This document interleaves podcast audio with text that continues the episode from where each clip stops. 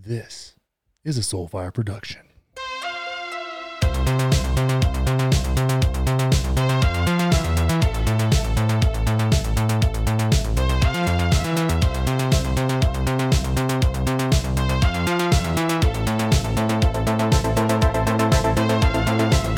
What is up, everybody? Welcome back to another episode of Politically Homeless. Oh my God, it feels good to be back with you today.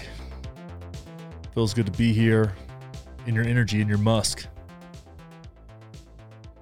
as we travel through the universe together. So, got married last weekend. Oh, yeah. Got married. And it has been it's been a, it's been a hectic little time between uh, September and then going into this and then getting married, but now everything's back to some kind of stasis. And I think we can get back to business as usual, which I'm very excited about because lots of shit's been happening. Lots of shit has been happening. I mean, Alec Baldwin shot somebody. He shot somebody with a prop gun, which is weird and and odd. But here's one thing that really disgusted me in that situation: how people were uh, cheering it on as if that person, the the director of cinematography, deserved to get shot. It was weird. It was like there was the the right wingers took joy in some innocent person losing their life in an accident, which I found absolutely appalling. Appalling. And of course, the NRA jumps on because the NRA is full of a bunch of cunts. Like I'm so disgusted with the NRA. There's a there's a there's a, a gun range here in, in Golden, Colorado. I think it's called the Golden Gun Club. And uh, I wanted to join because I wanted a place to go shoot long range. They have a you know long range shooting setup. So I was like, great. And they said, well, you have to be a member of the NRA to be a member of the club. And I was like, well, I guess then you can just suck my dick and not take my money. like that's that was my response because the NRA is a lobby group that masquerades as something else, and they're full of disgusting humans that, um, you know, pretend that that their messiah is the firearm, right? Their, their messiah is the AR-15, and it's it's disgusting. I have, I literally have a handgun sitting behind me right now. I am a Second Amendment advocate, but these people are just disgusting human beings, and I have zero interest in being affiliated with them in any way. In any way, it's a strange strange frustrates me you know so i'll i'll, I'll defend the second amendment uh, on my own or maybe with people like Colion Noir or somebody that I can actually respect but yeah and it seems like culturally right now we are transitioning from a period of uh, uh, of pandemic infatuation to a period of economic collapse it seems like we're in the we're in the middle ground. Um, you know, the gray area of a Venn diagram between pandemic um, porn essentially is what is going on, and we're transitioning quickly into uh, economic disaster porn, which will be the next step in the evolution um, of this country, or I guess the regression, the de-evolution of this of this great nation uh, that has not really held up to its ideals in my lifetime, but uh, does it via rhetoric only, which is meaningless and embarrassing. But, you know, that's where we're at. And we have to accept that and try to plan for that, which is odd. It's an odd thing to do to try to plan for an, a, an impending economic disaster and you find yourself in a situation where it's like, well, there's nothing I can do about this. So how about I just try and make as much money as I can from it while it happens? Which is really not a fun thing to think. You know? That's a weird thing to think. It's like, well, maybe we just buy as much land as possible because it's kind of inflation proof there. You know, it's just it's why. Why like that's it's so fucked up. It's fucked up that we have to do that we have to think about things in that way. I'm grateful to have be able to think about things in that way, and and and to know some of you may be able to do the same thing and may may not, but it's just weird. and you know, having taken a week off of the pod to get married and do those kind of things, um, a lot of things happen with social media, and I think it was actually a good thing to not be posting because Instagram was fucking on one this past couple weeks. I mean, they're they're taking away your link buttons. They're taking. it's just, it's weird. I mean, I was talking to Kelly about this last night, my wife, So weird to say that. Feels strange. But it's like we have these entire businesses set up on a thing that somebody lets uh, allows us to use, right? Podcasting. If you listen to this on podcasts, or you know, that's where that's where it's hosted. Uh, Spotify, all these things, Apple, you know. But we get to do that because they allow us to. And at some point, that may change. And at some point, the taste of people might change, or the cost benefit analysis might not be there. And that's a very fragile way to be a very fragile way to live life. It's it's strange, and they're like, yeah, well, so mm, yeah, you don't get to you don't get to participate anymore because we don't like what you have to say, and I would be lying if I said it didn't make me want to self censor a bit. I probably won't, but I thought about it, and that's that's strange. Lots of conflicting feelings going on inside of my my meat body right now, but all we can do is the best we can. I mean, as as we transition from, I mean, this is what this is too. This is, it's so similar to 9/11. I was Tim Dillon talked about this the other day. It this whole pandemic thing, this whole deal, is so similar to 9/11. I mean, if you remember, and and I'm 34, so I was young, but I remember it. Uh, and I know many of you are older than me. Probably a few of you out there that are younger than me, and may not remember this. But we had like this. Um, we had 9/11 and the anthrax scare and Iraq and all this other stuff, and, and then Colin Powell, who you know died of COVID at 84 with blood cancer. It's like, can you say that someone who's 84 years old with blood cancer died of COVID? They just fucking died. He's 80 fucking four years old and has blood cancer. And probably he's also carrying around tons of guilt for being a lying piece of shit that lied us into a 20 year war. Anyways, I digress. But we had these things like just like we have the COVID death ticker on every channel, or used to did for a year over a year. This death ticker, right? it was the same thing daily on these same shows, but it was like cov- uh, uh, uh, a terrorist threat level orange or purple or turquoise. I don't fucking know. It was just different. It was like that was the that was the news. Like today we're at threat level midnight. You're like, what the fuck are we talking about here? But it's just fear porn. That's all it is. It's fear porn. And when we have these these mega corporations that are reliant on eyeballs to sell reverse mortgages and pharmaceutical drugs. I mean, that's the, the incentives are fucked. The incentives are fucked everywhere you look. The, the, the, the, the incentives within healthcare, fucked. The incentives within, uh, um, oh, what am I trying to think about here? Uh, venture capital, fucked. Well, not venture capital so much. Um, hedge funds, excuse me, fucked. They're fucked. Capitalism works only with robust competition and proper incentives. Markets work with proper incentives. It's not that fucking complicated. I know some people want to make you think it's complicated. It's not. To understand the market, you understand the incentives. It's straightforward.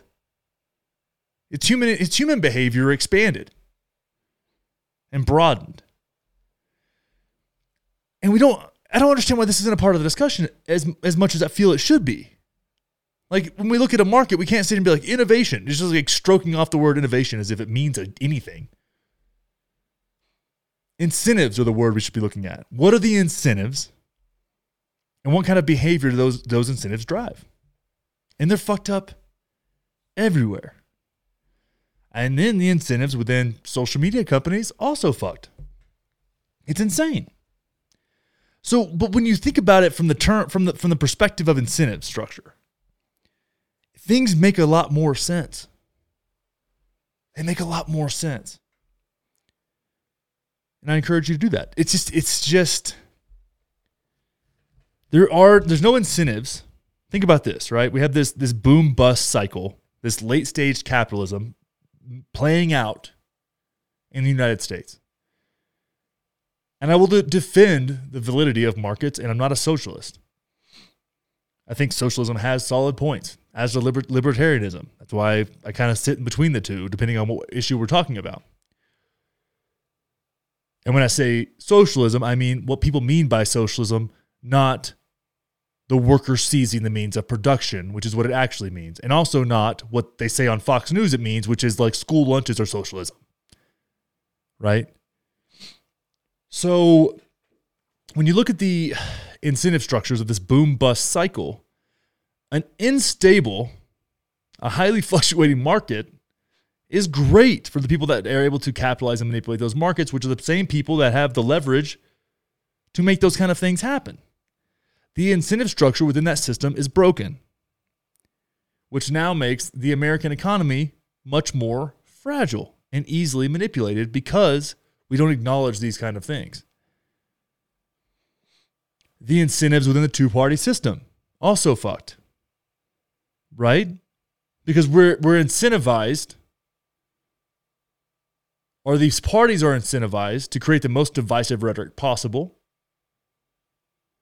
and limit alternative options by having a duopoly on debates, media companies, etc. And we don't, we, we sit here and cry about how broken it is, but we don't acknowledge what's actually going on, which is just a perverse incentive structure.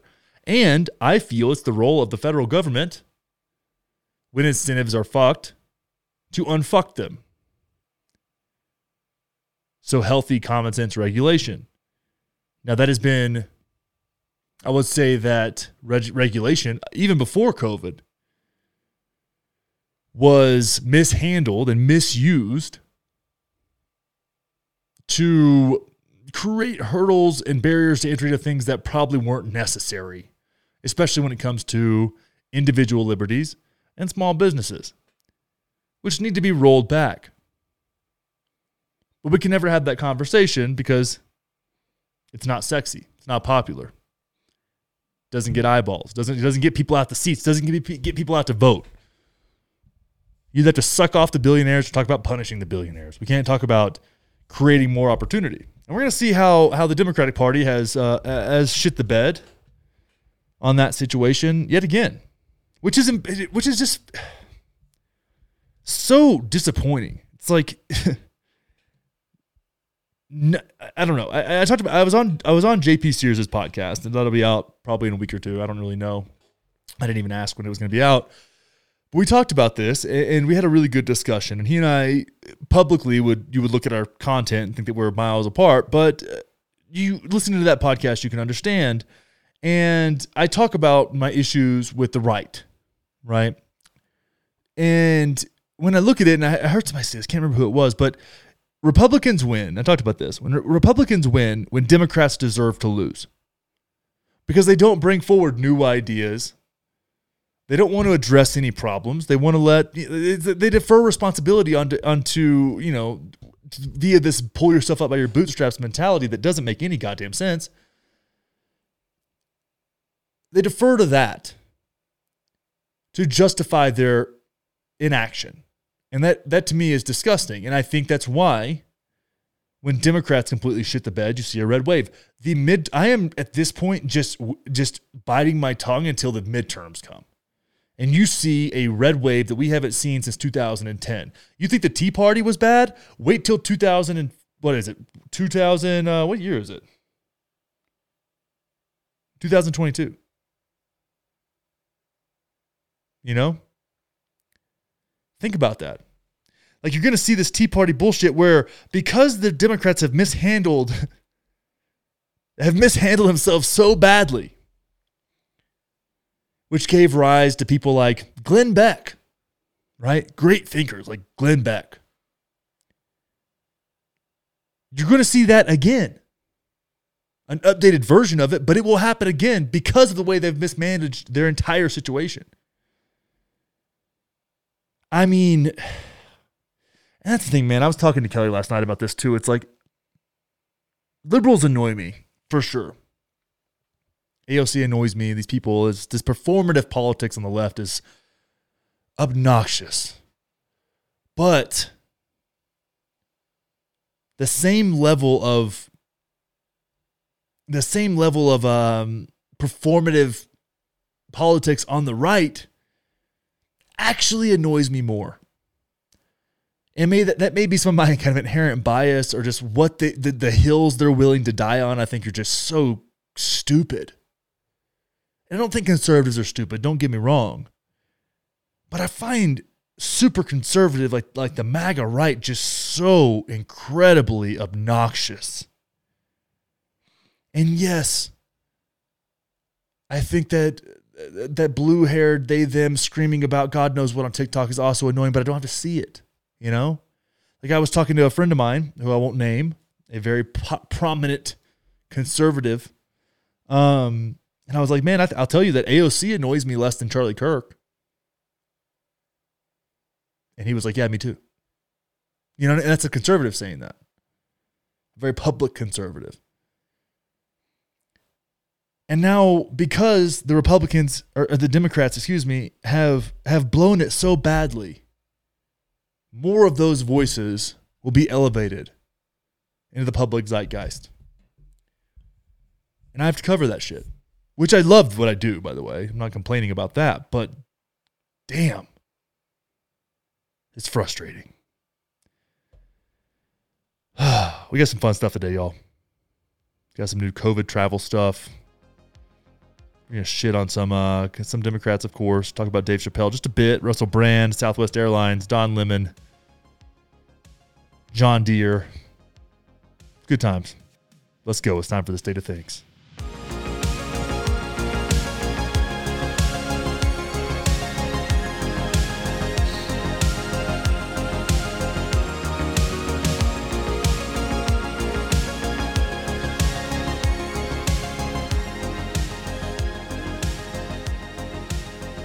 So, international travel has been restricted since the Trump presidency. And we were supposed to um, wind that back a bit November 8th. So, we just got a little bit of new, this is actually breaking news, which we very rarely cover here, but this got put into my uh, purview right before I started the show. Check this shit out here as we open up the new international travel. U.S. to require contact tracing COVID tests when international visitors curb uh, curbs. What, what the fuck? Well, that's the weirdest headline. U.S. to require contact tracing COVID tests when international visitor curb uh, lifts next month. Let's see the key points here from CNBC. The Biden administration plans to allow vaccinated visitors from abroad into the country starting November 8th. The COVID era travel restrictions barred most visitors from the UK, EU, Brazil, and other countries. Unvaccinated inbound travel travelers and here's the important part. Let's check this out. Unvaccinated inbound travelers, including U.S. citizens, will have to show proof of a negative COVID test from within one day of departure. Now, that was three days. Now it's one day. I traveled. Um, that's actually where I got engaged. Was in Hawaii. It was about five months ago, four months ago traveled to Hawaii. Thought we had to just take a test on the way there, uh, and maybe on the way back, whatever. Um, but turns out we had to take like five. So we ended up spending a thousand dollars a piece on COVID tests. Right? It was absolutely absurd. You had to go to an urgent care. It had to be a one selected by the Hawaii government. It was a fucking shit show. It was awful. It was so frustrating, and they were like two hundred dollars a piece. It was a mess. Um, really frustrating. Now, even within that, we had the three day window. Doing it the, within 24 hours, and here's what they're doing here they're trying to make it incredibly inconvenient for you to not be vaccinated. That's exactly what's happening, which I don't understand at this point. I mean, now, of course, we divorced ourselves from things making sense before Biden even got elected. Like things stopped making sense at, when Trump was president. They've continued to snowball in not making sense since then and maybe at a expedient rate, right? So let's just keep going here. The White House on Monday said it will require airlines to check U.S. bound travelers a proof of COVID 19 vaccination and provide contact information to federal officials as part of a new of the new rules to lift pandemic level restrictions on international travel starting next month. This contact tracing thing I find very inappropriate. Incredibly inappropriate and a massive invasion of privacy. Um, the Biden administration earlier this month said it plans to lift pandemic restrictions that barred most visitors from dozens of countries, including the UK and Brazil, on November 8th, allowing vaccinated travelers, allowing in vaccinated travelers. The rules were put in place first by the Trump administration in early 2020, then extended by the Biden administration this year. Another change that is that is inbound travelers, including U.S. citizens who are unvaccinated, will have to show proof of negative COVID test taken within one day, up from three days. Vaccinated citizens and visitors will still have to show proof of negative COVID test um, that was taken within three days of departure. So if you're vaccinated, you have to take a you get a COVID test that shows proof of negative or that you're negative of COVID within three days. But if you're unvaccinated, it's one day. Why? No one fucking knows. That's why. Because it wouldn't make any fucking difference that you can still get the disease and spread it if you're vaccinated, right? Right? So why the difference in one day and three days? The, there's only one reason. There's only one reason to create a massive inconvenience for unvaccinated people. That's it. That is it. And when we look at this, and Rand Paul talked about this, which it's weird to agree with Rand Paul so much, but the dude's been incredibly based as of late and has positioned himself to be a, a pretty solid 2024 candidate, if I had to say so myself, just because of his him publicly confronting Fauci, which I will defend the left on this. Many people on the left, go look at the Grayzone, right, which are all out socialists, if not communists, are pissed off about this completely pissed off about this. And of course, the entire right is as well. But there's many, many, many people on the left that are one, unvaccinated, two, completely pissed about this whole situation. So you see people like Rand Paul who are saying, hey, 90% of people over 65, which are the, the, the most at risk people, are vaccinated. That's a win. We never talk about the wins. We never talk about the wins. Uh, 70% or something, 70 to 80% of people over 50 are vaccinated. That's a win. These are the vulnerable people. You know, we need to look at how many obese people are vaccinated, how many people, you know, like these, these kind of things where it actually matters, but we never hear about the wins. All we hear about is the negative. All we hear about is the negative. If you, and he said this, Rand Paul said this, if you watch CNN, you think that no one's vaccinated and unvaccinated people are the reason or, are, or, or kin to domestic terrorists. It's insane. It's pure insanity. And the negativity bias within news is just disgusting. And maybe I need to bring in more feel good stories on this show so that I can't be, I, maybe, maybe I'm part of the problem. Who knows? But this is so, I mean, creating this inconvenience for people is just fucked, man. Again, there's not much else to say about it. I wish I could have some more articulate, uh, long winded uh, approach to this. But at the end of the day, it's like, guys, what are we doing here? What are we doing here? What why? It just it doesn't make sense. I've got to quit pretending that it does. And for those of you out there that are pro-vaccine and and even pro-mandate to some time, understand. And if, here's the thing too. Actually, if you're pro-vaccine and pro-mandate, fuck off. If you're not, maybe you're vaccinated. I have friends like this. If you're vaccinated, I want to make this appeal to you right now. Understand when you make decisions about who you're going to vote for or what you're going to support, okay? Understand that many times you might support someone based on other policies that doesn't think that I should be able to go into a grocery store. Think about that.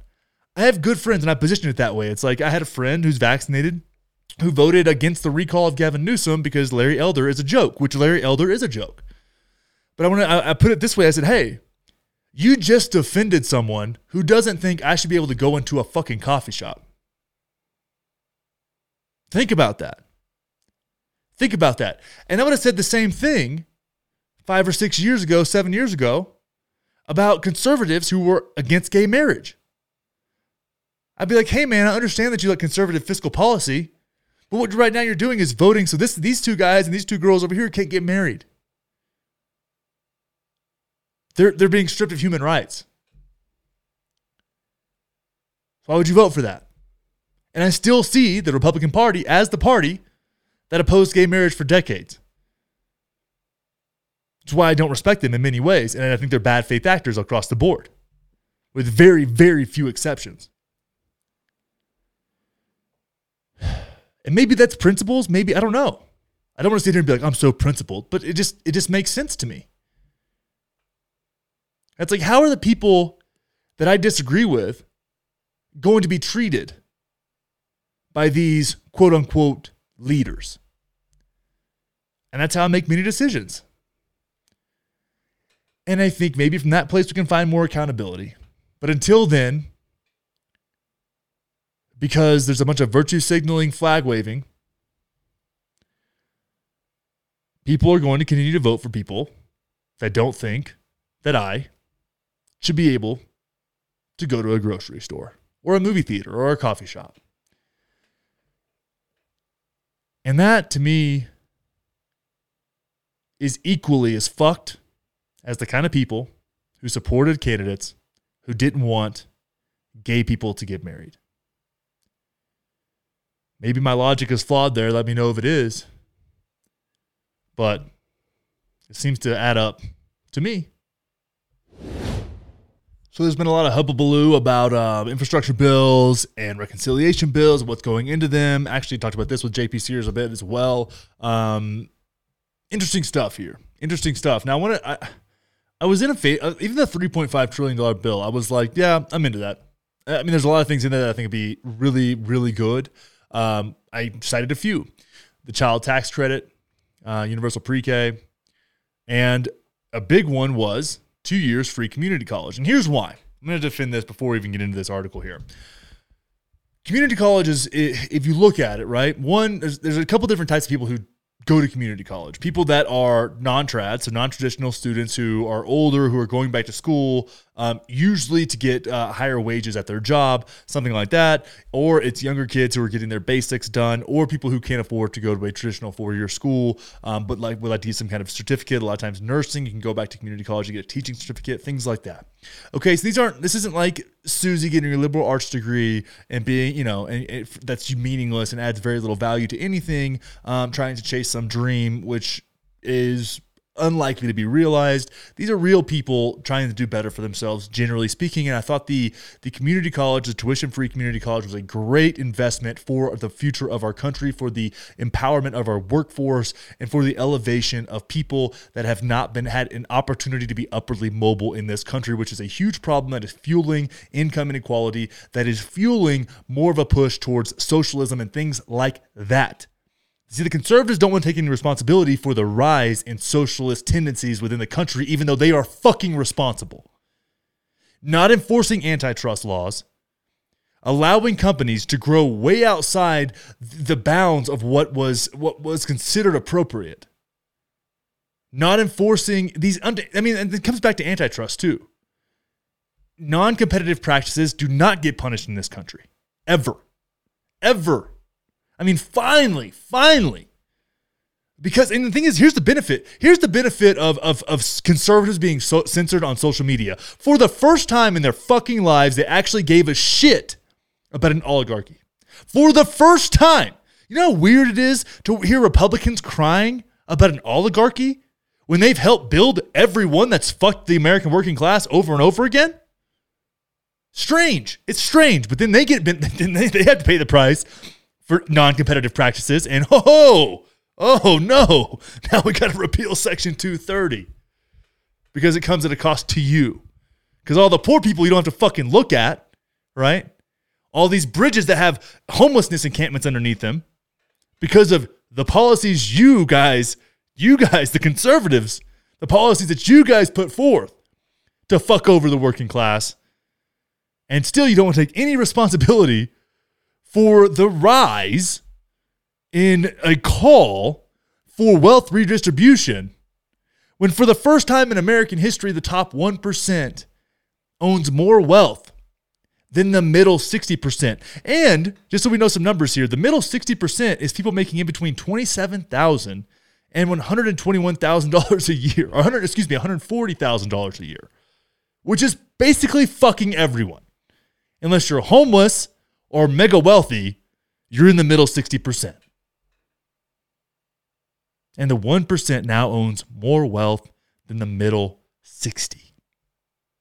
The fact that somebody making $27,000 a year is also in the middle 60%, let that roll around in your fucking head for a while. Odd. But, anyways, let's continue here. Democrats abandon free college tuition uh, free community, excuse me, Democrats abandon free community college as White House warns social safety net bill will shrink below two trillion. Just to be clear here, this bill started at six trillion, which of course was probably a little bloated. Then it went to 3.5, now we're down to two. But this doesn't mean anything, right? These numbers 1.5, 1.9, 2, 2.2, 3.56, none of it means anything. Tell me what's in the fucking bill. And finally, we have a headline that says, "Hey, we're gonna we're gonna we're gonna cut away one of the things that would have actually made the biggest difference." And you know why? You want to know why they're getting rid of this? Because four-year universities, which are hella wealthy, lobbied against this part of the bill. A corrupt organization that puts people in six figure debt to get a meaningless piece of fucking paper lobbied to have the free community college taken out of the reconciliation bill. Not because that's what the American, this is incredibly popular. This is an incredibly popular piece of legislation. But who do we kowtow to as Democrats? The fucking corporate interests. Because the banks want you to take loans and the universities want you to pay $1,000 or $5,000 or $10,000 for a goddamn racquetball course. That's what it is. That is what they want to keep expanding. Have you ever driven by a, co- a college campus? If you, I mean, if you graduated college or went to college and maybe graduated, I graduated like eight or nine years ago, something like that, maybe 10, fuck, I don't know. But you go back to the campus, it doesn't resemble what it used to. They've expanded, they bought more land, they built more buildings. They never stop growing. And they're a cancer on society in many ways. Backed by the banking industry that gives out loans to 18 year olds that have zero comprehension of what the fuck they're getting themselves into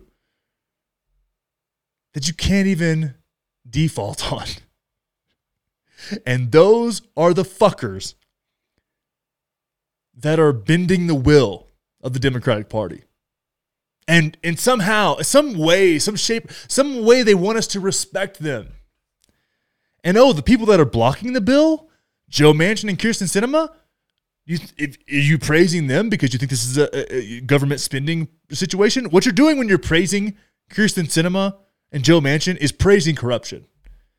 Because their differences with the reconciliation bill have nothing to do with spending. It has to do with the fact that Kyrsten Sinema, who ran on lowering prescription drug prices, happened to get $750,000 from the big pharma and then changed her mind. Right? Allowing Medicare to negotiate pharmaceutical drug prices is supported by 80 to 90% of Americans on polling. But Kyrsten Sinema is going to take 750K and then also teach a course on fundraising as a politician. Beautiful, beautiful stuff. And of course, Joe Manchin's uh, daughter is the CEO of a, of a pharma company who then outsourced as soon as she became CEO, outsourced all their jobs to China, laid off all of its workers, and then got a golden parachute of $30 million. So, yeah, those are the people that the conservatives are cheering for. Fantastic. Fantastic. President Joe Biden told progressive lawmakers Tuesday that the final social spending bill is expected to drop tuition free college and curtail the, the child tax credit program, of course. Two sources familiar with the meeting said these sources said the popular child tax credit is likely to be extended for an additional year. Many Democrats have pushed the proposal to reduce poverty and, re- and remove financial barriers to higher education and vocational training, which again are essential for the working class. I mean, really. Community college and vocational training. And we can't, they, they, they even fuck that up. One of the most common sense pieces of legislation that's been proposed in my lifetime. And they fucked that up. Biden and the Democratic congressional leaders are working feverishly to reach a deal, but the talks remain fluid as the party works to narrow the bill to a version that can become law. Another big priority, the sweeping climate measure known as the Clean Energy Performance Program, is also likely to be, be curtailed in the spending bill, thanks to Joe Manchin and uh, the coal industry, which is an industry of the future. Uh, however, congressional sources said Tuesday that while the climate proposal will be scaled back, there will be a focus on clean, renewable energy. Two sources familiar with the negotiations also said lawmakers are considering shortening paid leave in the bill from, from a potential 12 weeks to four. So let's see, we've got uh, the child tax credit gone free community college and vocational training gone. Um, the, clean energy stuff probably a little bloated, so I'm not really too concerned about that. Uh, mater- uh, maternity and paternity leave shortened from 12 weeks to four. So many countries, developed countries, allow mothers or fathers to have six months of maternity leave and paternity leave. Six months. Because that's what wealthy nations should do for their people because creating a healthy attachment with your child creates healthier adults. Healthier, healthy, healthier adults contribute to the society more than unhealthy adults, of course. And you know that's that's a it's a it's a rewarding cycle that we can catch ourselves in. Instead, fuck you for having kids. Four weeks, get your ass back to work. You are a consumer, not a citizen. Don't you fucking forget it. That's the perspective of the United States government. So that's cut. So what the fuck is left? What in the fuck is left? You've told you've told me everything that gave that fucking mattered is gone, and now I don't want this bill to even fucking pass. How about you do this? Take all the shit you just cut out, put it in another bill, and pass that shit for like one trillion or something. What in the fuck is happening here? We're the richest country in the fucking world, and we can't give moms 12 weeks off. Oh, by the way, there's dozens and dozens of ships piled up outside of LA that can't dock, and Pete Buttigieg, who didn't even give birth because he's a fucking dude, got two months off, and he's a goddamn transportation secretary. We have the biggest transportation crisis of my lifetime, and this motherfucker is breastfeeding his child with the thing that hangs from his neck. What are we doing? You got that job and you get two months off, but real working class people can't take fucking 12 weeks? They get four? What? This is a fucking clown show. A clown show. Maybe instead of telling me how much the bill cost, you could spend a little time telling me what's in it and the rest of the American people so we can have that conversation. But right now, I hope this bill burns, burns to the fucking ground.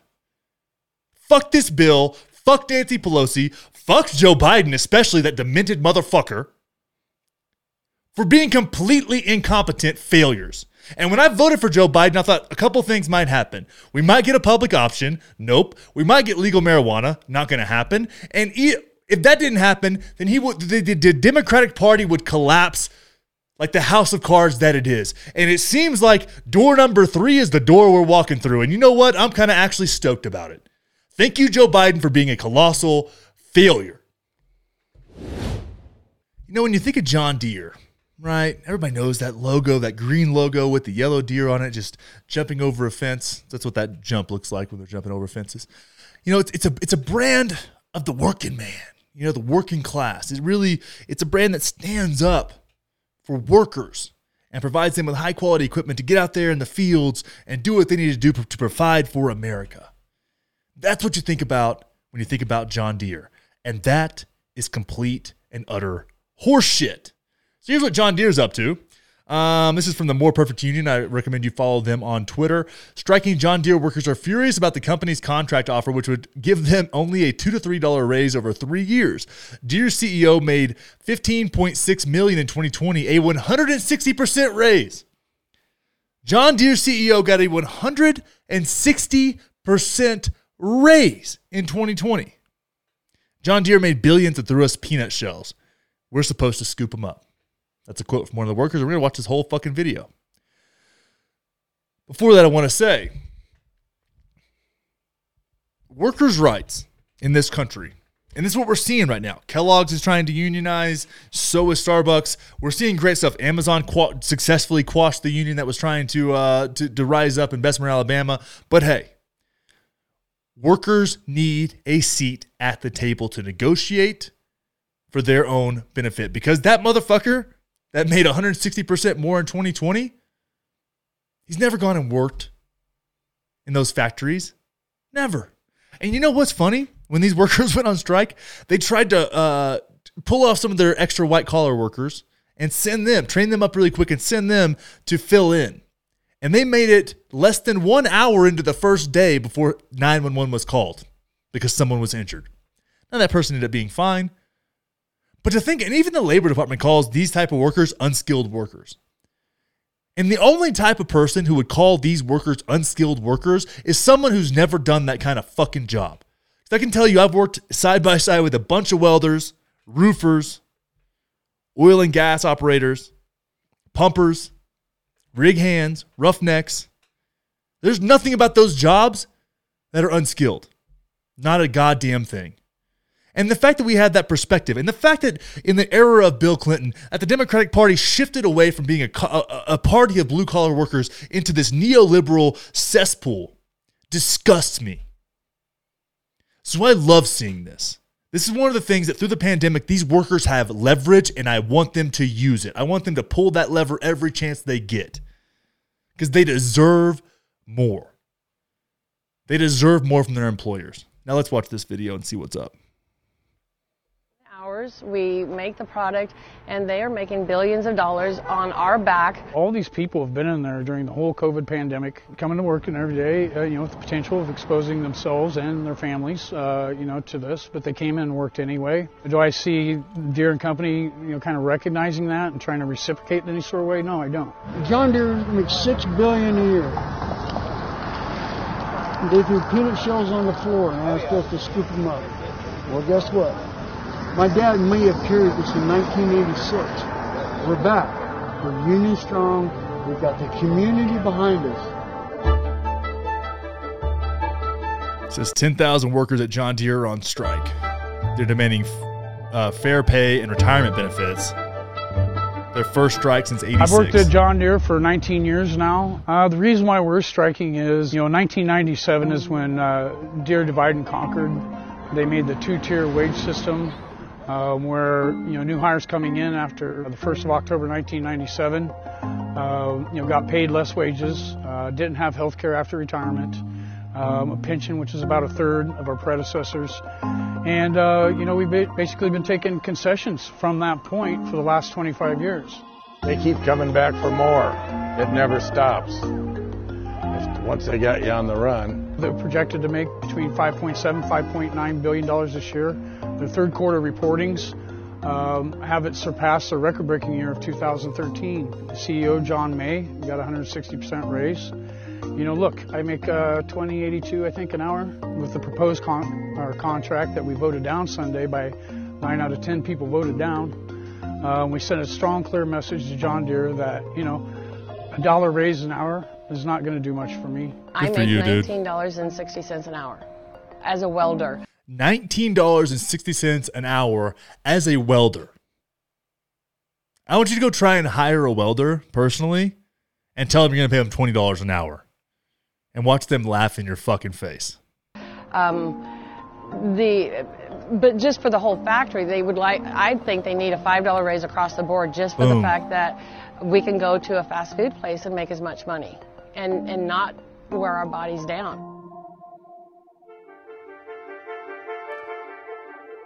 John Deere offered workers a 5% raise next year, 3% in 2024, and 3% in 2025. Between 2 and $3 over the next three years. They want to end the pension program for new hires, of course. 22 years, and I finally got a job where it's comfortable and I make decent money. But there are other plans, other people in this plant aren't making the money they should. I'm already a labor grade one, but definitely for the people that are out on the floor building these machines. I'd like to work around people that are happy and feel like they're valued. Good yeah, I mean, you, we're dude. looking out for the, the guys that come next, you know, our kids, you know, the kid down the street, or the guy needs a job. You know, we have to look out for the people, you know, that come here in the future. My grandpa, my dad, uncles, aunts, I have family members on both sides of the fence. It's no longer about are my employees happy to be here? Do they feel compensated? Do they feel like their benefits support them? So I mean that's that's for me that's that's part of this fight. You know, Walter Reuther, one of my favorite quotes of his was that the UAW doesn't want a bigger piece of the pie. We want a bigger pie. We want it to be bigger and we want there to be more out there for everybody, not just ourselves. That's what we're really truly fighting for. The reason we want to look for the future is because of this little boy right here. This is my grandson Aiden, and he looks at that factory um, with admiration and, and joy that his grandmother works for John Deere, and that might be his job one day. And I don't want to ruin something that would potentially be my grandson's. So we want to look out for the future, for the, the kids that are growing up that want to come to work for John Deere. We have a, you know, a strong uh, showing of support from our community. Um, you just seen there, we had a local restaurant uh, bring over 70 tenderloins, you know, for uh, people walking the picket line. Uh, there's a convenience store down the road that's giving discounts and free coffee. Uh, people have been bringing stuff to us, so uh, we're really appreciative of you know the community standing behind us. Well, if the wage of the union worker is better, even the non-union worker's wage will come up in order to keep good good help and talent. Yep. And so uh, the benefits will rise. I mean, if somebody knows they can go to this non-union shop and they offer ben- offer benefits and, and higher pay because they don't want them going to a union shop. Solidarity, don't waver. Uh, other labor people will be supportive. I recall like back in 86, which was the last time they had a strike here, we had a Hormel lockout going on at the same time across town. And these guys were, UAW was ex- 74 was extremely supportive of those guys while they were locked out, raised money for them every week at the plant gate for several years. So I, I think those folks will be more than ready to help pay back these guys for that support. And those are the two biggest employers in town by far. So if we all support one another and stick together, good things happen for all of us. Solid video there. And, and the thing about that is, too, you're not seeing this covered because it's not that sexy. It's not that sexy. Workers' rights is not a sexy issue. I can tell you right now in the IGTV video that I'm posting for this, and Josh, our editor, leave this in here. This will get shit views. You may be bored right now listening to it. But you know what? This shit matters. These corporations move in these towns, they monopolize the workforce, they pay them like shit. Walmart does this worse than any other company. Well, Amazon's pretty close, but you can actually make more money at Amazon than you can at Walmart many times. But they come in, monopolize the workforce. They set the standard. They do the wage fixing, and everybody else has to follow suit. It's insane. It's insane. And again, it's not sexy. There's not an angle on this. We can go Trump is evil or Biden is e- none of that. So you're not going to see it on the news. Of course, they don't really give a fuck about workers' rights or anything aside from their own bottom line. But it's something I wanted to share and I hope it's something you keep up with. Go follow um, go follow More Perfect Union on on Twitter. Check them out if you're into that kind of thing, and just keep tabs of this and give these people support if you can. Um, share this around because this kind of stuff, I know it, it, again it's not sexy. It's not COVID. It's not vaccine stuff. It's all that, not all that shit. But these people need support. They need better treatment, and they need the ability to support their families. And this is America, guys. It's the United States of America. We're, we're so proud of ourselves and self righteous.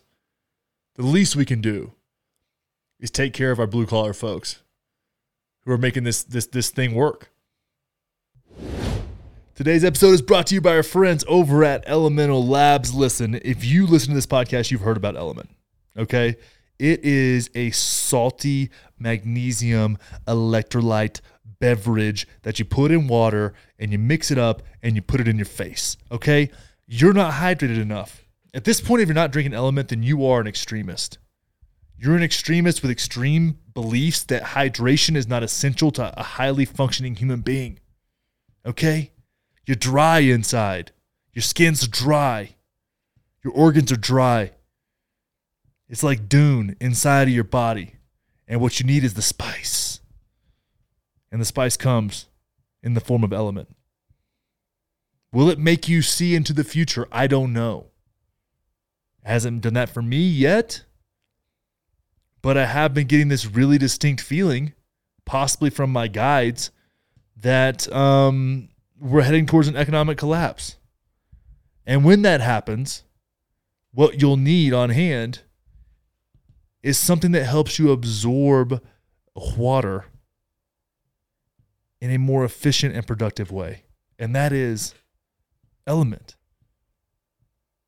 So go to drinkelement.com slash wanders to get a variety pack of all the best flavors. And all you have to do is cover shipping $5. $5. Which now, based on the modern inflation rate, is like 25 cents. Get it while you can. Get it while you can. Don't let inflation get you. Be prepared for the impending doom as America circles the drain. And stay hydrated as you watch the show. Not this show, but like the show that is the downfall of the United States of America. Drinkelement.com slash wanders. Variety pack, just cover shipping $5. Link is in the show notes. We also have a new show sponsor today, and I'm very excited about it because there was a time in my life where I would buy tubs of protein, tubs, gallons. I would snort creatine and take Adderall to get focused and have my body perform and just bust weights like a savage, like an absolute savage. And let's not let's not get twisted here. I was jacked, okay? I was a thick daddy. But nowadays, as I've aged and gotten into my mid 30s, I don't think about how can I get as much protein down my face as possible. The, the thought does cross my mind. But really what I think about is how can I stay healthy? How can my body feel better? How can I extend my life and quality of life as long as possible? So I started choosing quality over quantity. And that's why I turn to our friends over at Cured Nutrition. Now, here's the thing these guys are combining can- cannabinoids via CBD, which everybody knows the benefits of CBD. I'm not going to preach at you about that, with medicinal mushrooms like reishi, lion's mane, chaga, turkey tail, and cordyceps, along with adaptogens, which adaptogens are a really fun word, but what we're looking at here is non-toxic plants that help the body resist stressors of all kinds, physical, chemical, biological, etc. Right? So these are stress adaptation plants. Which of course we're stressed. Do you ever listen to this podcast? You think I'm not fucking stressed out half the time? I'm wading into the deep darkness that is politics. And you are too by being here. Just by listening to this podcast, you need this. Okay. Now, if I look at their shop, and I'm just, perusing their shop right now, which is beautiful, by the way, really well done. They've got a beverage that combines all this goodness in a sparkly little water. Like it's like a it's like a sparkling water. It's fancy. It's called Euphoria. It's good. Ginger lime, baby. It's like a Sprite, but instead of making you obese, it makes you feel better. Welcome to the party. Now with their CBD line, I love this because they have like a general CBD, a daily CBD. They have a night CBD, a morning CBD. They've got a cured rise. Like there's things that are spec like, hey, where do you want to be optimized? What part of your day, what part of your life? They've got a product for you. It's awesome. It's fantastic. It's beautiful. It's amazing. Now I know the founder of this company and his beautiful wife and their beautiful small human child. Great little baby, very small. Not sure what the personality is going to be like yet, but I have a lot of faith that it's going to be a pretty cool kid just based on the parents. You never know. But, anyways, they've even got dog CBD and dog treats in here. I mean, come on. They've got a salve that is hemp infused, extra strength that, you know, when the muscles are sore because you're in there busting weights, pumping iron, being better, getting better every day. And one thing about this, too, I want to point this out.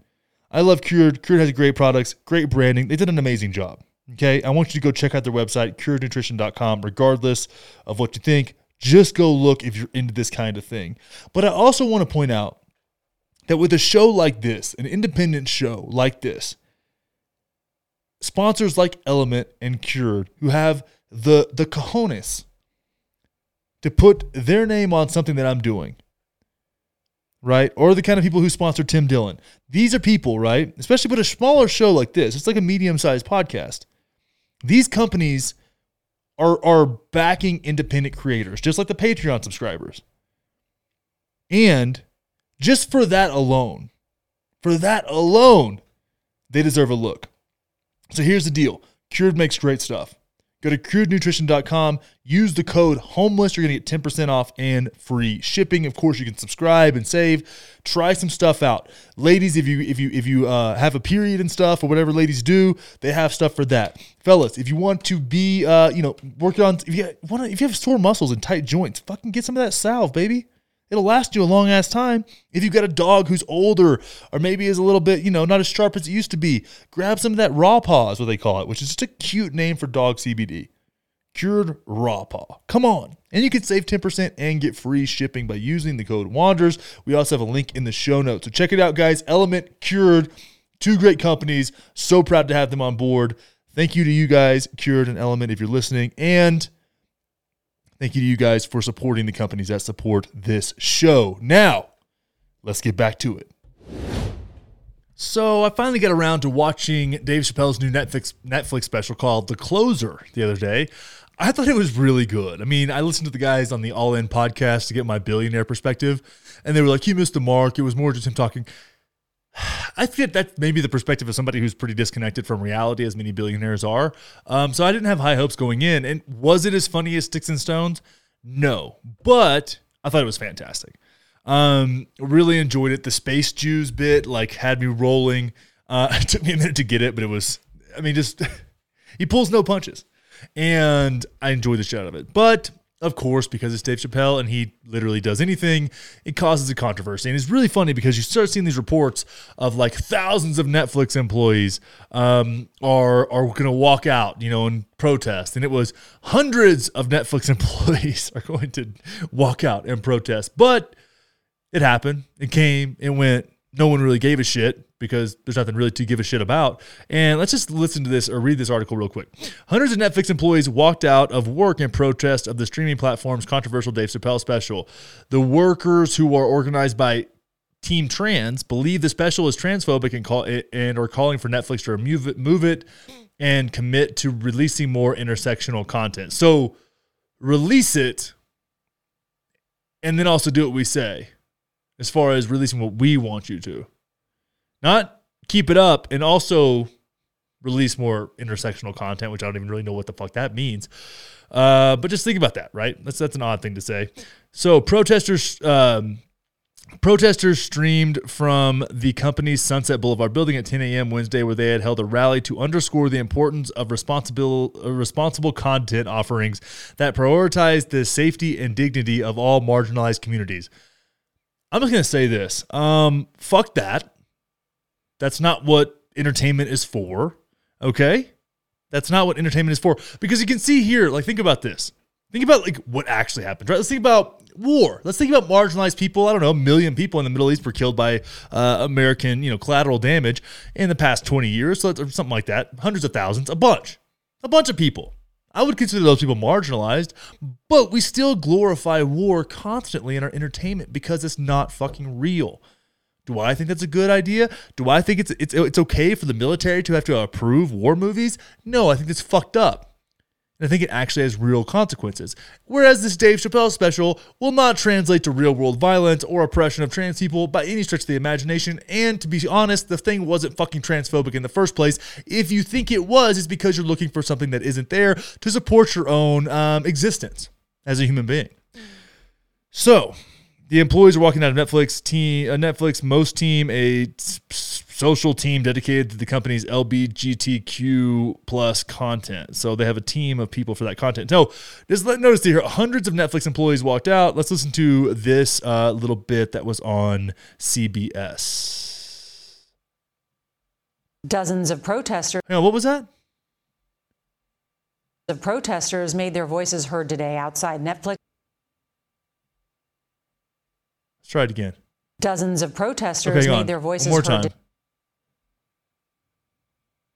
Dozens of protesters. Dozens of pro- okay, so dozens of protesters. Maybe you should print a retraction here because it was actually dozens, dozens of protesters. It's a meme.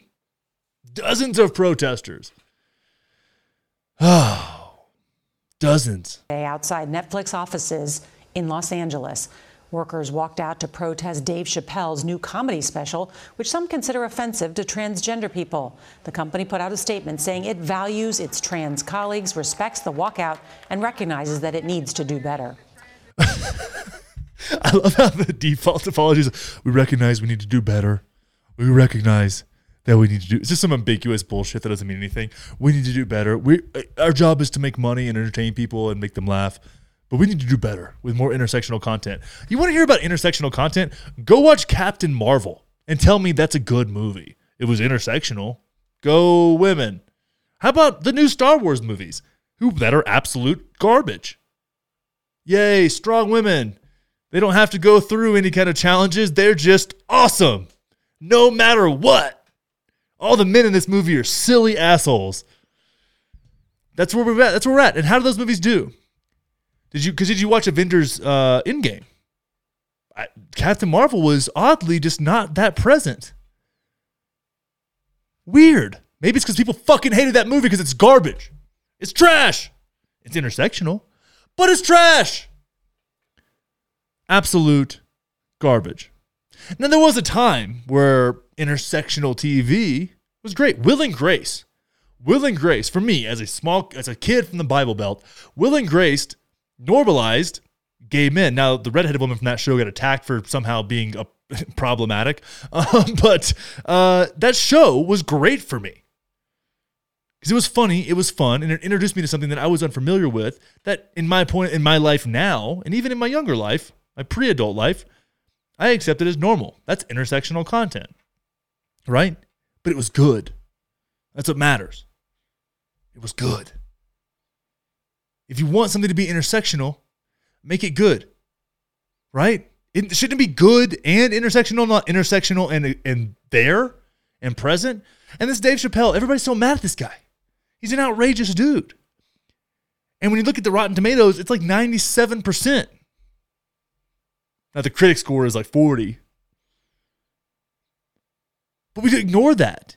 We ignore it. We're so divorced from reality. Say, like, hey, maybe this won't age well. Who cares? Go watch Blazing Saddles and shut the fuck up.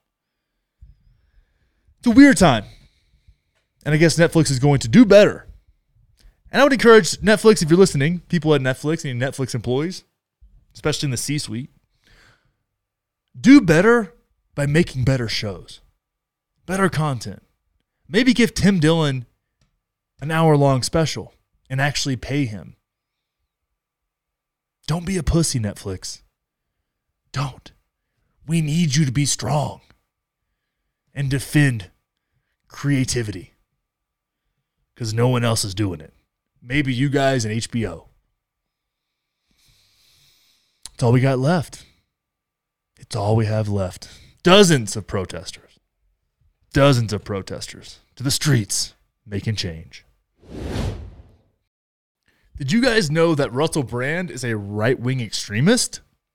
Yeah, me either. Surprise. But the Daily Beast has educated me on all of um, Russell Brand's right wing beliefs. Comedian Russell Brand has become a powerful voice for anti vaxxers. The comedian seems to have found a loyal fan base in conservatives and anti vaxxers who have flocked to his YouTube and Facebook accounts for his rambling, vaccine skeptic views. Hard hitting, hard hitting journalism by the Daily Beast. You guys are absolute clowns. If there's one thing few people had in their 2021 bingo cards, it would be that anti-vaxxers becoming enamored with the British comedian Russell Brand for his conspiracy theory laden YouTube channel. The Forgetting Sarah Marshall actor has always presented himself as a contrarian and a quote free thinker who isn't afraid to challenge established views or spout off at the government, both UK and the US because we can't have that because journalism is actually compliance now. Um, but recently, Brand, who has always seemed to skew left in his political views, has found a loyal fan base in right wing conservatives and anti vaxxers who have flocked to his YouTube and Facebook accounts, hailing the 46 year old as a so called voice of reason. So, Let's break that down real quick. So they're again they're trying to conflate right wingers and anti-vaxxers, which there's a couple things there. One, um, those two things aren't necessarily correlated in the way that everybody wants you to believe they are. So let's just put that out there. Also, being um, open minded to the idea that maybe you don't need the COVID vaccine is not the same thing as being an anti vaxxer. And using that term to describe people who are not vaccinated for COVID is a bad faith statement in and of itself. So let's just stay there. Now let's keep moving on. He's played he he's played heavy to his fan base um, interviewing right wing trolls Ben Shapiro and Candace Owens, although he does disagree with them on certain points. Yeah. So uh, Candace Owens is a right wing troll. Ben Shapiro, not so much. Um, when they talk about Cardi B, it's whatever. I think Ben actually believes what he says. Candace, I think, is an absolute fucking grifter, but we can leave that there. Um, but he disagreed with them.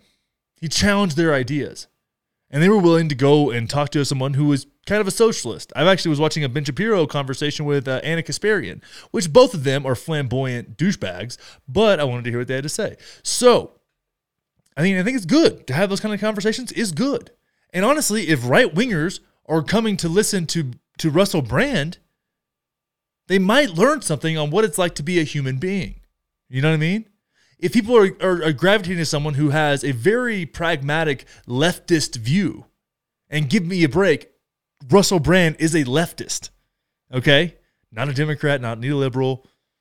He's a leftist in many ways that I am. He and I agree on most things I've heard him talk about because he's a social, he's a civil libertarian and an and a leftist when it comes to government policy. It's very strange, but many of us live there. Many of us feel comfortable with that, and many of us want to challenge ideas and appreciate that Russell does what he does with the fact that he has notoriety in a very similar way that Joe Rogan does. But we have to villainize these people because they're straying away from the mainstream narrative. The titles of his video or videos are often designed to delight or infuriate depending on the p- viewer's political stance, leaning heavily on incredulous clickbait titles such as Thought Biden could sink any lower? Think again.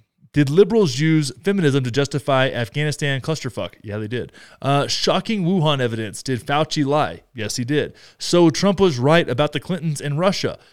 Yeah, he was. right. So, so it's like, yeah, these are, but that, that's just kind of how people title videos. I don't do it that much, but I totally understand it. But this is the Daily Beast saying this. This is the Daily fucking Beast saying this. So let's just cruise over to the Daily Beast, Daily Beast homepage real quick and see what they have to say. This is what's fueling the UK's COVID mega surge or mega COVID surge. The mega COVID surge. Okay? Leader of cult leader that sacrificed humans dies in cop car crash. Hmm. Why Chrissy Teigen travels with her late son's ashes. Hard hitting journalism. Oh, man. Let's see. Three abandoned kids and one skeleton found in Texas House of Horrors. That's crazy. And tell me that's not clickbait. How is that not clickbait? For the past few weeks, Brand has also taken issue with the vaccine, casting doubt on the trust, trustworthiness of the FDA, asking if vaccine mandates are an assault on people's bodily freedoms, calling the vaccine a gold rush, true, and pondering whether people should trust Bill Gates. They shouldn't. He's a fucking billionaire businessman. You shouldn't trust Bill Gates any more than you trust Donald Trump. Uh, most recently, Brand declared that he was a vaccine that there was a vaccine apartheid, going after CNN anchor Don Lemon, who is a complete clown, after he called out people who refused to get vaccinated. Okay. So that's pretty much the way this whole article goes. But I wanted to point this out because you have one, you have the Daily Beast saying, oh, you just clickbait headlines when that's literally what the Daily Beast does on its homepage. right? So pot, meet, kettle. Um, to why? Why? And this is, I guess, the theme of the episode today is just why does it fucking matter? Yes, you should challenge the, the FDA. Yes, you should challenge government overreach. Yes, you should have conversations that people with people that don't agree with you and see where you have common ground. Now I know this is a stretch of, of the of imagination for the pussies at the Daily Beast who need to live in an echo chamber to feel safe. But most of us aren't fucking cowards, and we can stand by our beliefs when they're challenged. And maybe we'll change our minds. Maybe we'll learn something. Maybe people that are conservatives going to Russell Brand is a good thing. Maybe conservatives liking Joe Rogan is a good thing because both of them want everybody to have fucking health care, which is more than I can say for the asshats at the fucking Daily Beast. Give me a break. You do nothing but divide people and live on fucking fear porn. That's it. Your existence is meaningless.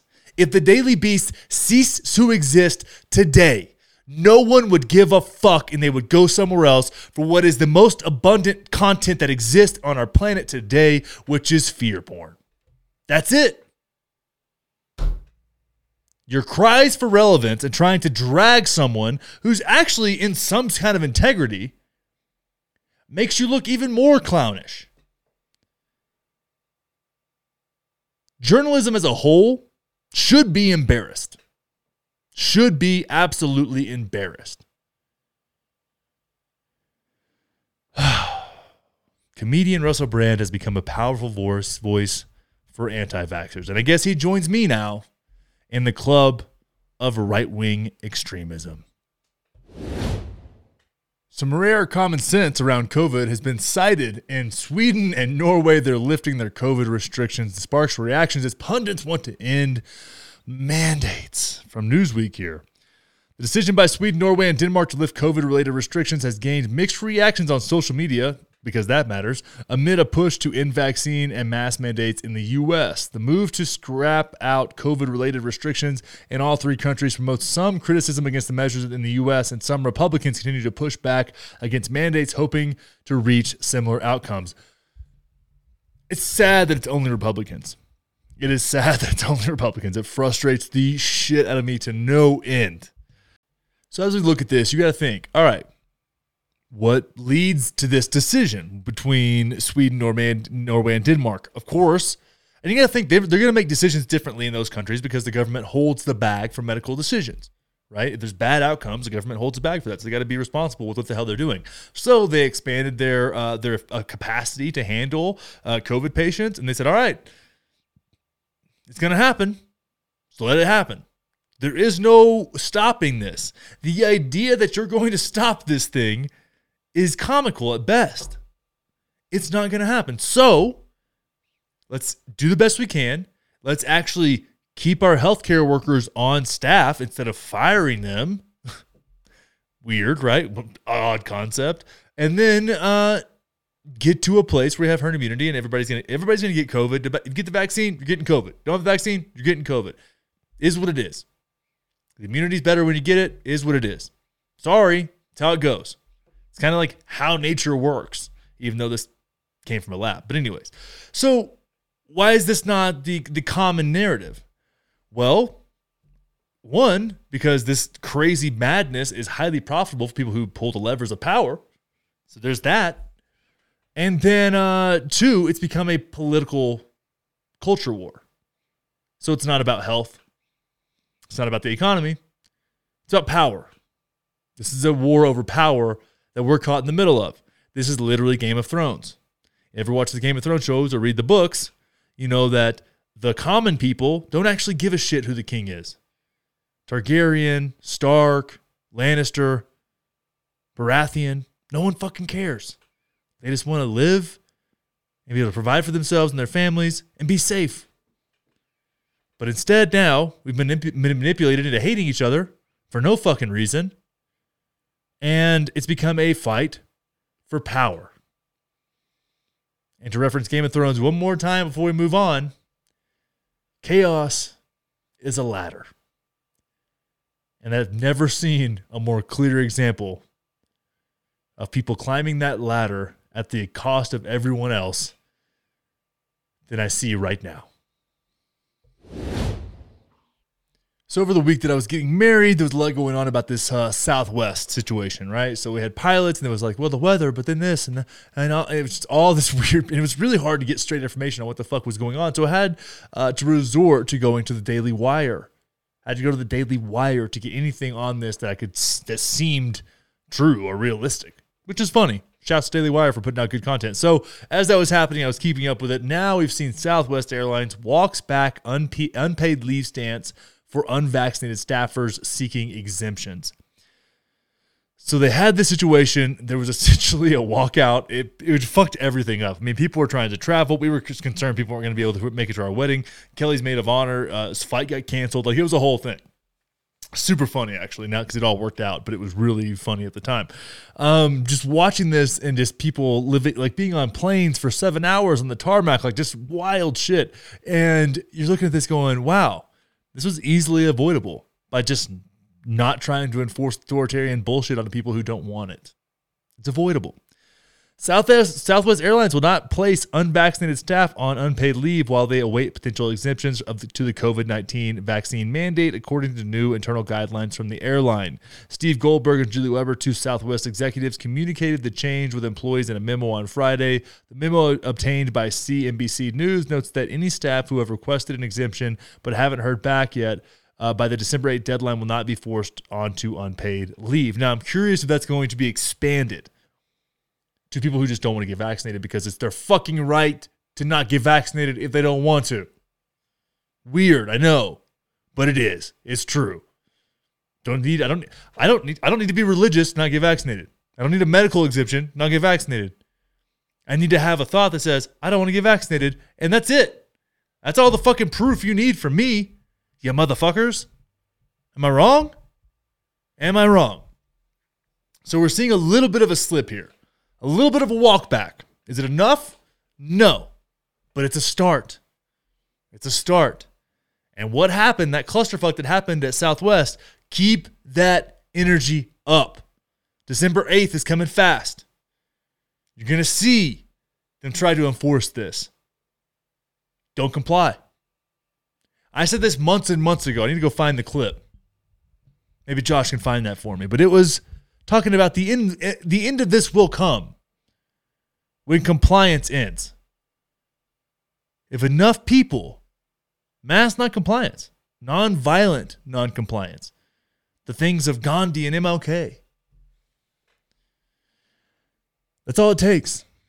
And this shit will be over. And of course, people on the other side of the aisle, on the other side of the issue, will say, if you quit resisting, it'll be over. I don't think they're right. If I thought they were right, I would quit resisting. Because compliance breeds more compliance. At least if you resist, the people that are pushing their agenda on you have to kind of reevaluate what they're doing, give you some more time. I don't want to jump on a slippery slope here. And I'm glad to see what the pilots and the employees of Southwest did. Very proud of them. Very. Pr- that's not putting your livelihood on the line. Not an easy thing to do. So super proud of them for doing that. Shouts to you guys. Keep this energy up. Well, we couldn't get out of here without talking about uh, the Sanjay Gupta Joe Rogan podcast. Listen to that um, on one of my drives to or from Texas. I don't remember, but a great podcast, really good conversation. And I honestly think Sanjay Gupta is a good dude. I think he's a nice guy. I think he's very well intentioned. I think he's a genuine guy. I think he takes the, the traditional line, the, the, the common narrative that most doctors take. And honestly, I don't fault him for that. I really don't. Like I said, and I've said this over and over again. You want to get vaccinated? Get after it. I, so I, I, I fully support paid medical leave for people who want to get vaccinated. I think that's great. You don't? Cool. Me either. But that's my own decision. It's kind of like if you're if you're it's freedom. Pro freedom. Do what you want to do. Do what you think is best for you. Do what you think is best for your family. Good to go. Right? And it seems like Sanjay, of course, he's a doctor. He's the medical anchor at CNN. Is what he does. Not a surprise that he's pro vaccine. It is a surprise, and it says a lot about him that he will go on Joe Rogan. I don't expect to see Don Lemon on Joe Rogan anytime soon. I would love that, but Don Lemon wouldn't do that because Don Lemon is a coward. And he's jealous because Joe Rogan's audience is four times the size of his on a bad day. On a good day for Don, a bad day for Joe, four times the audience. Four times. I wonder why that is. But let's hear Don get uh get a little pissy about the fact that Joe Rogan called him a fucking liar. Let's check this out. But he he did say something about ivermectin that I think wasn't actually correct about CNN and lying, okay? Ivermectin is a drug that is commonly used as a horse dewormer. So it is not a lie to say that the drug is used as a horse dewormer. Okay, well, if that's the case, then Valium is a dog drug. Ketamine is a horse tranquilizer, not an anesthetic for humans, even though. Uh, let's see. Um, Xanax is an anti anxiety medication for dogs and cats and other animals. So it would be true for me to categorize these highly prescribed medicines for humans as animal medicine, as veterinary medicine. But if I were to do that, I would be a fucking liar. If I was to characterize Xanax as a dog medication, then I would be a liar. Okay? You understand? You with me? I wouldn't do that because I don't want to lie. Get it? There's a difference here. In the same way that ivermectin is a human drug that was later adapted to be used as a heartworm medication for dogs, as a dewormer for horses, as an antiparasitic drug for all kinds of living beings. Because it just so happens that we're all kind of similar. We're kind of made of the same things.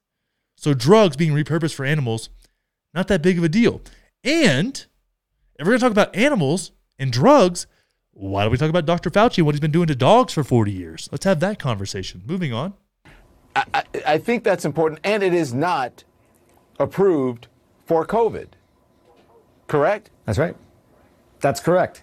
It, it, it is not. A- Okay, so let's think about this before before Sanjay goes into his thing. There's very, very small chance that you'll have side effects from ivermectin, from an appropriate dose of ivermectin. The side effect side effects are very rare and typically generally mild. Okay, so if there's a 10% chance, a 20% chance, a th- 50% chance that ivermectin might help if you have COVID, there is no reason, no feasible reason not to take it. And especially, and we're going to go into this with monoclonal antibodies, vitamin D, vitamin C, moving around, anything you do with a typical influenza, right? So there's really not that much of a downside. I took ivermectin when I thought I had COVID because why not? There's not really that much of a downside to trying it out. It's been around forever. Again, Nobel Prize winning drug. And maybe it treats the spike protein like a parasite. Who knows? We're still figuring it out, but there's not enough money, there's not a financial incentive behind it because it's a general drug. And what we're hearing now is that Pfizer and Merck are changing ivermectin a little bit so they can repatent it and charge out the ass for it, which is a very common thing the pharmaceutical industry does. And the FDA is bought by the pharmaceutical industry, pharmaceutical industry. So we have no one to trust here. And instead of taking responsibility for that, like Don Lemon should, as being a part of the problem, and, and leaving people to figure things out for themselves because you've lost every ounce of trust the public had in you, you want to blame Joe Rogan. Let's continue. Approved for COVID. And you're right. I mean, the FDA even put out a, a statement saying, you know, basically reminding people it was a strange sort of message from the FDA, but that said, you're not a horse, you're not a cow, stop taking this stuff, is essentially what they said, referring to ivermectin. Now, I think what, what Joe's point That it is, has been is that for I'm going to back this up just just a bit here. He says, now, which makes sense. I mean, the FDA did say that because the FDA is full of fucking shit. But he goes, listen to what happens as soon as Sanjay says what Joe's point was. Listen what happens. what, what Joe's point that is, it has been is approved for humans, and but not He gets cut off because Don Lemon is not curious to hear what Joe's perspective is. He cares about his feelings, his ego. And um, that's where we're at. So let's keep going. necessarily for COVID, right? Yeah. That's correct. It's been it's been used for a parasitic disease for something it's called river blindness, and it's been very effective for that. But you know, just because it works for one thing doesn't mean it works for something else. And you know, there's still a few ongoing clinical trials around ivermectin, but for the most part, if you look at the data, there's no evidence that it that it really works here. When Joe got sick, he took ivermectin. He also took monoclonal antibodies, mm-hmm. which is, you know, an infusion of these antibodies. So he took both those things. It's, it's, it's very likely it was the monoclonal antibodies that made him feel better so quickly. Sanjay, So they basically put Sanjay on and made him apologize and had him walk it back. I thought Sanjay did a good job defending himself and having a conversation. I think Joe did a great job holding to account and asking questions that everybody wanted to hear someone like Sanjay answer. But we can't have that. We can't have that kind of discourse. That kind of discourse is dangerous. You need to go to jail for thought crimes. Thought crimes. God, I can't wait for the new podcast. Guys, it's been fun. I think it's time now to move on to the final segment of the show. I gotta just give you my foreplay voice.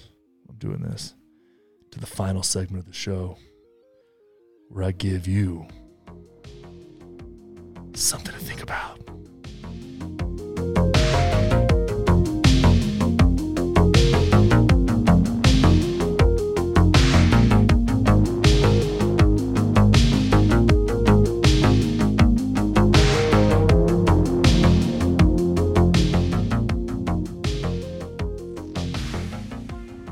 There is no political party that is pro freedom. There is not a pro freedom political party in the United States of America. I will die on that hill if I have to. But here's what happens here is what happens both political parties want you to believe that government is evil. Unless, unless they're in charge. Funny how that works, isn't it?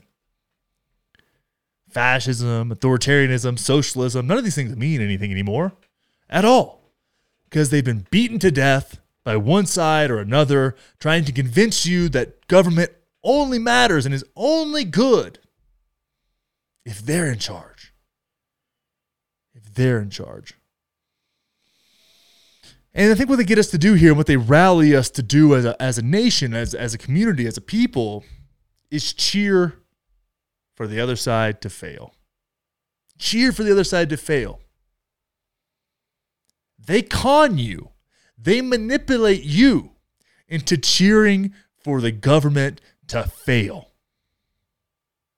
Not because it's good for you for the government to fail, because it's good for them for the other side to look bad so they can run ads. And then they're incentivized to make sure when they have the opportunity to stall the government. That's why every pre- president may be president for four years, but has about 100 days to push their agenda before the wheels fall off.